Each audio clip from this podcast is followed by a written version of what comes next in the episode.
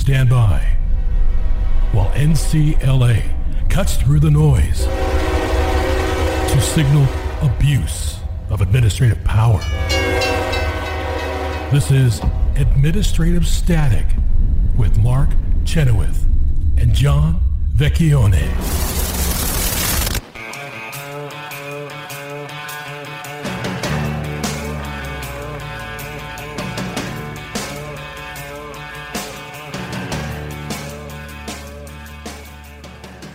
Welcome back to Administrative Static. This is John Vecchione. Uh, I'm here with Mark as usual, and uh, we're going to discuss uh, a case that New Civil Liberties Alliance has that was filed by our colleague Sheng Li. Uh, we moved for preliminary injunction to stop the government from uh, taking points away on a test from one of our clients. Uh, and, and John's being modest. He was on this motion too. I was on it, but I I I know who ran it. So in any event, so, so uh, we'll give Luhan, Sheng we'll give Sheng full credit for sure. Lujan and the U.S. Department of Education and the and the Secretary of Education, um, we've sued them in because of how they're running um, the Fulbright Hays doctoral project, which is um, it's been around since the '60s, and what it was is an effort um, during the Cold War and during the space race, and and eh, get uh, more uh, students involved in foreign languages, so that the United States would, in its diplomatic and educational um, contest against the Soviet Union, would have more people who spoke the languages of wherever the Department of State or or, or other agencies sent them. And so this program went merrily along for many, many years. And then in the 90s, the uh, application, they they the, the agencies, the Department of Education started taking away points if you were raised in the foreign language. So you both had to speak English at a high degree of fluency and the, the foreign language as a as a very high degree of fluency. And um, what they what they decided was they didn't like people who had been raised in a certain language taking advantage of this. And uh, this this 15 point native language penalty was huge.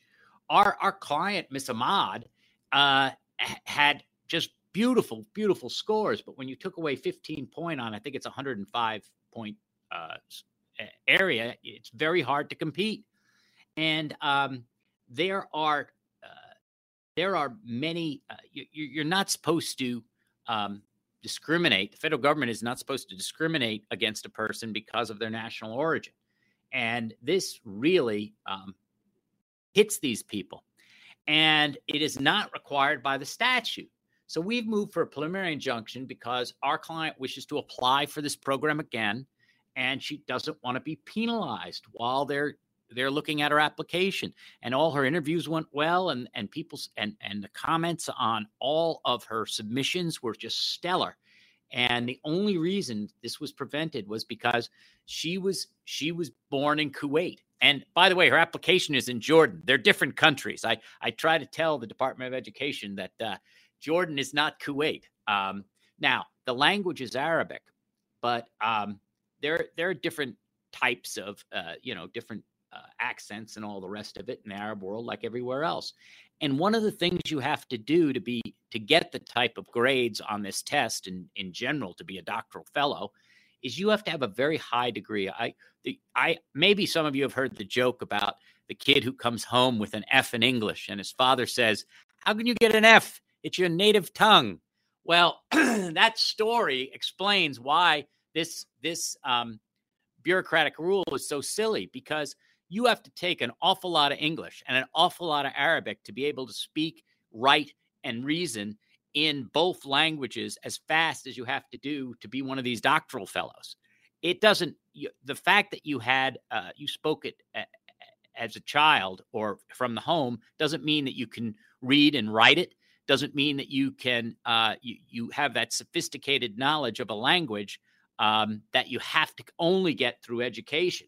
Um, she couldn't do this if just right off the right off the block coming from her house, she had to study Arabic again and again and again um, through through a long time to get to her level of proficiency in both that and in English.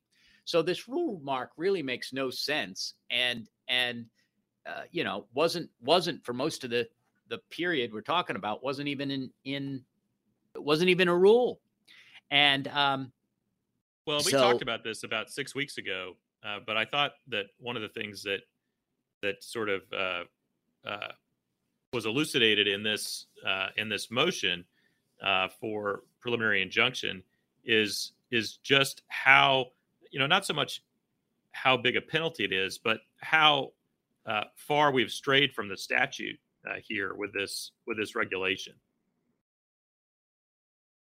Yeah, exactly. And, and what what not only its language, but what it was for. There, there was no penalty. Um, the the Congress didn't put a penalty in, and they didn't Correct. say that, and and they didn't say that there was a purpose to only have Native American speakers. If you weren't bilingual in any way, that you could go ahead and um, uh, apply. Uh, apply. Uh, there, those are the only people who can apply. But this rule you know, uh, Miss Ahmed, she's at Georgetown. I mean, it, it's a very rigorous program, and um, and there's no says the Georgetown alum. It says the Georgetown alum, correct? um, but the the fact is, is that um, that they've put it in for what appear to be bureaucratic reasons. I mean, I really can't figure out what the I, I'm not sure, Mark, even what the the problem they're addressing here is. Yeah, I'm not sure unless I mean maybe in the mid 90s all the people who were winning Fulbright scholarships were people who weren't born in the United States and they if someone at the Department of Education thought, well, this isn't fair. We need to we need to give, you know, native born Americans a chance to win these things, but you know, if if so, then that's an issue for Congress. I don't think you fix that with with a regulation and it's not even clear to me that that if the point here is people who, I mean, these are American citizens. So if the point here is to have American citizens study abroad and have have and maintain and develop facility with languages, why does it matter whether they were native born or not? It shouldn't matter. And the fact that it does here is why we're alleging national origin discrimination uh, in in this lawsuit. Yeah, and, and that's another thing that I think, and I'm I'm most familiar with European language and I think of Spanish, that if you're a native Spanish speaker, how you speak, speak and write and all the rest of it matters a lot on what country you came from. If, if, if you're if you're if you're coming from Mexico and you're going to Castile in Spain, you know you, you better have studied that language. Um, even even if it, it's Spanish, it's not the same kind of Spanish. And my father, I'll always remember that he was raised in a in a Neapolitan household, speaking Neapolitan, but he had to take Italian when he went to go to school in Bologna. The, the fact that he was in an Italian, what would be called by the State Department an Italian family, didn't mean that he could read and write and speak Italian well enough to study medicine. Uh, it, it's just not true. The premise of the, the right, premise right. of the idea is just not true. You you couldn't you couldn't do it if you had not done the academic requirements in that language that they seem to be encouraging. You, you couldn't just do it because you came from that kind of background. It would be impossible. Well, and the so, thing people have to understand is this kind of law gets looked at with strict scrutiny, right? It's subject to strict, strict scrutiny because even the government admits it's overtly discriminating based on national origin here. And when you're doing that, then strict scrutiny applies. And I don't think there's a compelling government interest here, John. I mean, you and I are both sort of struggling to even see what the interest is at all. Certainly, the department hasn't articulated a compelling government interest, and certainly the penalty is not narrowly tailored, right? I mean, this is a this is a dramatic penalty that essentially excludes everyone in this situation from uh, from getting one of these Fulbright scholarships. So I'll be oh, curious to see what the government response brief says. Yeah, so she was excluded from these 15 points, and I just want our listeners to see what a huge. She, she got like an 84 82 on the various tests, so she would have had she would have had a 97. Okay, she would have at least at minimum a 97, which is way over where most of the people accepted are. I mean, it's a really high score. And and so what you're doing is you're excluding a person, you're excluding a person who's obviously really good at everything they want in this program. which which is not it goes to your narrow, t- narrowly tailing uh, point, Mark, but also compelling interest. I have been a little mystified by this case since I first saw it because it it just uh, you know usually I can figure out why they're doing something even if I don't like it. This one just kind of baffles me. Um, but one of the things we say, which we say an awful lot, and I and I and I uh, think that it's extremely important, is an agency has no power to act unless Congress conferred that power, right? And we say this in many of our briefs from Supreme Court case. Um, and here, the Congress puts in this statute. The statute is in place for a reason for a very long time. And then they only changed it, Mark, which is kind of interesting. They only changed it after the Cold War ended. I mean, did they did they no longer think that it mattered or or or uh, I mean, that is the interesting thing. At the time when it was most important and what it was used for, they didn't have this rule. And then, um, when arguably some of the initial impetus for the law went away, they changed it. Uh, it's the the the, the administrative agency did. Um, well, I think that I, was after Senator Fulbright was no longer in the Senate. That's, that's when they changed it. well, there so, is that. There is you know, that. He might not have been there to watch him uh, like a hawk, like he probably was originally. so, um, but uh, so, and we make these points. So, so in our in our motion for preliminary injunction, and and everyone has to probably remember, there's a very high standard to get a preliminary injunction. You have to show uh, irreparable harm, and here, you know, it's another another year she wouldn't be in the program, and and, and it might be the last year. I mean, you can't just apply to these things forever. Um, and and uh, so there's irreparable harm, and I think there is. And then also, if you, if you're violating a national origin or discriminating on race or any of those things, that's just an irreparable harm as far as the courts care all the time. So right. we're very hopeful on this motion. Right. Yeah, and we're very hopeful on this motion, and we hope it Uh, this is really one where uh, bureaucratic rules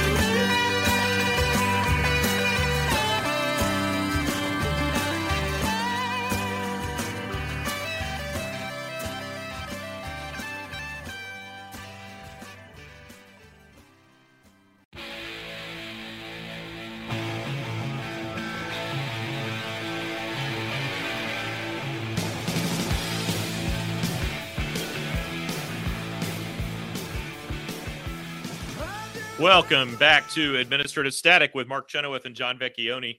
We, uh, I wanted to talk, John, to our audience about uh, something that we're doing here at NCLA called the Ginsburg Scalia Fellowship, and it's a it's a program that we just uh, that we just started uh, this summer. Uh, it was uh, it was my brainchild to invite in nine what we're calling Scalia Fellows and nine Ginsburg Fellows, and so 18 students who are they're law students. They're here at other places in DC for the summer. So we've asked law firms around town to nominate these folks to participate in the program, and we're bringing them together for uh, you know for a, approximately nine sessions uh, with top uh, scholars to come in and lecture to them on administrative and constitutional law topics. And what we're really trying to do is promote civility, and we're trying to maintain that legacy of civility that uh, that that the famous friendship, the collegiality, right, of Justice Scalia and Justice Ginsburg was legendary. And we're trying to to promote this idea that even though you may disagree and you may you may strenuously object, John, to the views that someone has on the other side uh, of an issue, that you can still do so in a civil form and fashion, and that that that idea seems to have gone out of favor at some of our top law schools around the country. And so we thought, well, let's invite students who are here for the summer from some of these top schools. Let's show them that you can have active debate and civil disagreements with people from the other side uh, of an issue. Uh, and and let's maybe seed this concept of civility and send these folks back to their schools to be uh, exemplars of this kind of engagement with people on the other side uh, of issues that that they uh, disagree with. And the response has been fantastic. We've got great uh, great students in the program from many of the top law firms around uh, around Washington D.C. Reuters did a nice write up uh, of the program, John, uh, talking about some of the some of the firms uh, and I'm not gonna I'm not gonna name them because I'll leave some out unless I run through the whole list. Uh, but but several of the top appellate shops in D.C. Uh, sent folks uh, t- sent both uh, Ginsburg and Scalia fellows to us, and and they and they come from many of the top schools, including your alma mater and mine, Georgetown, University of Chicago, Harvard, Yale, Stanford, Columbia, et cetera. And so it's great to have these great to have these students uh, with us uh, for for the for these sessions. And we're meeting, uh, as I say, sort of once a week for about uh, eight or nine weeks here, having a lecture from a from a top scholar. We had uh, uh, Randy Barnett from Georgetown this past week was the was the lecturer. Of course, Philip Hamburger and Janice Rogers Brown kicked off the first section a couple weeks ago, and then we have dinner. They break bread after after the lecture and continue to have an active discussion about the topics that uh, that we talk about. So it's been a great program. I hope that it's. Uh, I, expect that it'll continue uh, next year, and we'll we'll get another chance to to do it with a new group of people, and there'll be a kind of a maybe even an alumni component to this fellowship over time. Uh, but but John brought to my attention an article uh, from Yahoo News this week that uh, by Nicholas Goldberg, and the title of the article is is Clarence Thomas a nice guy? Would you want to be his friend? Which uh, which made me laugh because if you've ever been around Justice Thomas, uh, yes, he is a nice guy, and yes, you would want to be his friend. He is he has the heartiest laugh. I think you would agree, John. Uh, anyone yeah. I've ever heard. I mean, it is it's both it's loud, it's infectious, it's genuine, and it's a hearty, hearty laugh, and it's uh, uh it's one of the reasons that it's that it's fun to be around him. And he's a little bit of a uh, I don't think prankster is probably the right word, but a uh, uh, but you know someone who's who's happy to mix it up a little bit and and kind of tease you. And I'll just I'll give one example. I uh, uh, John, you've met Greg Jacob, who's on the board of advisors uh, here at uh, at NCLA. Uh, he was in charge of the moot court board at Chicago uh, I believe, our third year of uh, of law school, and he had invited uh, just or the moot court board had invited Justice Thomas to be one of the judges for the moot court at at Chicago. And I had participated in the moot court. I had fallen just short. Was not going to be one of the one of the finalists in the moot court. And and Greg was a, a, friend of mine. He was going to go to the airport and pick up Justice Thomas. He said, "Why don't you come with me? At least you'll have the chance to meet uh, Justice Thomas." And I said, "Oh yeah, that sounds great. Why not? I'll you know I'll do that." And so, you know, sure enough, we show up at the airport, pick up Justice Thomas. He's super nice, and he's talking to Greg, and then he sort of says, "Well, you know, why are you here?" And so we kind of ex- explain, and he's like, "So you didn't do anything to be here?" And he was giving me the hardest time about about just coming along for the ride. He's like, "Oh, so you're just along for the ride, huh?" and he was really, you could tell he was just enjoying kind of needling me a little bit uh, about that, and uh, uh, it was good natured, but it was uh, uh, it was funny. So the the thing that that uh, Goldberg talks about in this article is that Justice Sotomayor, Sotomayor had come out recently and talked about uh, how she really likes uh, Clarence Thomas. That even though she's probably considered the most liberal uh, member of the court, that and Justice Thomas is arguably the most conservative member of the court. That that they and then their philosophies are very different. That they get along very well. And she says, Look, he's kind. He knows the name of every employee in the building. He was the first one to send her flowers when her stepfather uh, died. And, and so she can be friends with him and still continue their daily battle over differences of opinion in cases. She, she said that was a quote. So it's interesting that she would do this just at this time, uh, John, when there's been all of the tumult over the, the leak uh, from the court uh, Ginni Thomas, uh, Justice Thomas's wife, has been under fire for uh, some of the the uh, communications that she apparently had with some folks at the White House on January sixth, and so a lot of the this article points out that a lot of Sotomayor's otherwise fierce supporters were not pleased with her coming out and saying nice things about uh, Justice Thomas and, and some of the and, and Mark, she does. She's she has not her her dissents just even even in the New York case uh, on guns. The uh, I mean, she's not pulling any punches in her in her writing. No, and I don't not think softening she, her. No, no, she's not softening. So I this is something, and, and I it's absolutely necessary in the law, um, and and yet people say, "Oh, then then she's not really fighting for us," and and I'm like, listen, she's fighting for her view of the Constitution. She's putting it in writing. I mean, you can go read it. It, it, it, it that's what's so frustrating to me. That yeah. uh, oh oh, now we have to be nasty to people. It's ridiculous. Well, and, and since when has been being nasty uh, been persuasive? I mean, I don't. I've never been persuaded by someone being nasty to me. It just doesn't. It doesn't work. I mean, honey attracts more flies than vinegar is what my mom taught me. And it, this idea that you have to be nasty to someone on the other side. Look, Justice Sotomayor is is locked in a in a long term. It might not, it might not be a six to three majority for you know for a long time, but uh, it's going to be a while uh, that it's either six to three or five to four. And there's no reason for her to be nasty. She needs to persuade some of the folks on the other side if she wants to prevail occasionally, as she has prevailed occasionally. I mean, they've pulled over Justice Gorsuch uh, on occasion. They've pulled over Justice Kavanaugh on occasion. So the idea that that that there's nothing in it for her to to play nice uh, is wrong. And just because she may not think she can pull over Justice Thomas uh, very often, that doesn't that's not an excuse to be to be nasty. So people who are calling her tone deaf or saying that she's smoking marijuana uh, to, to to have these views, they don't understand that that there is a point to collegiality.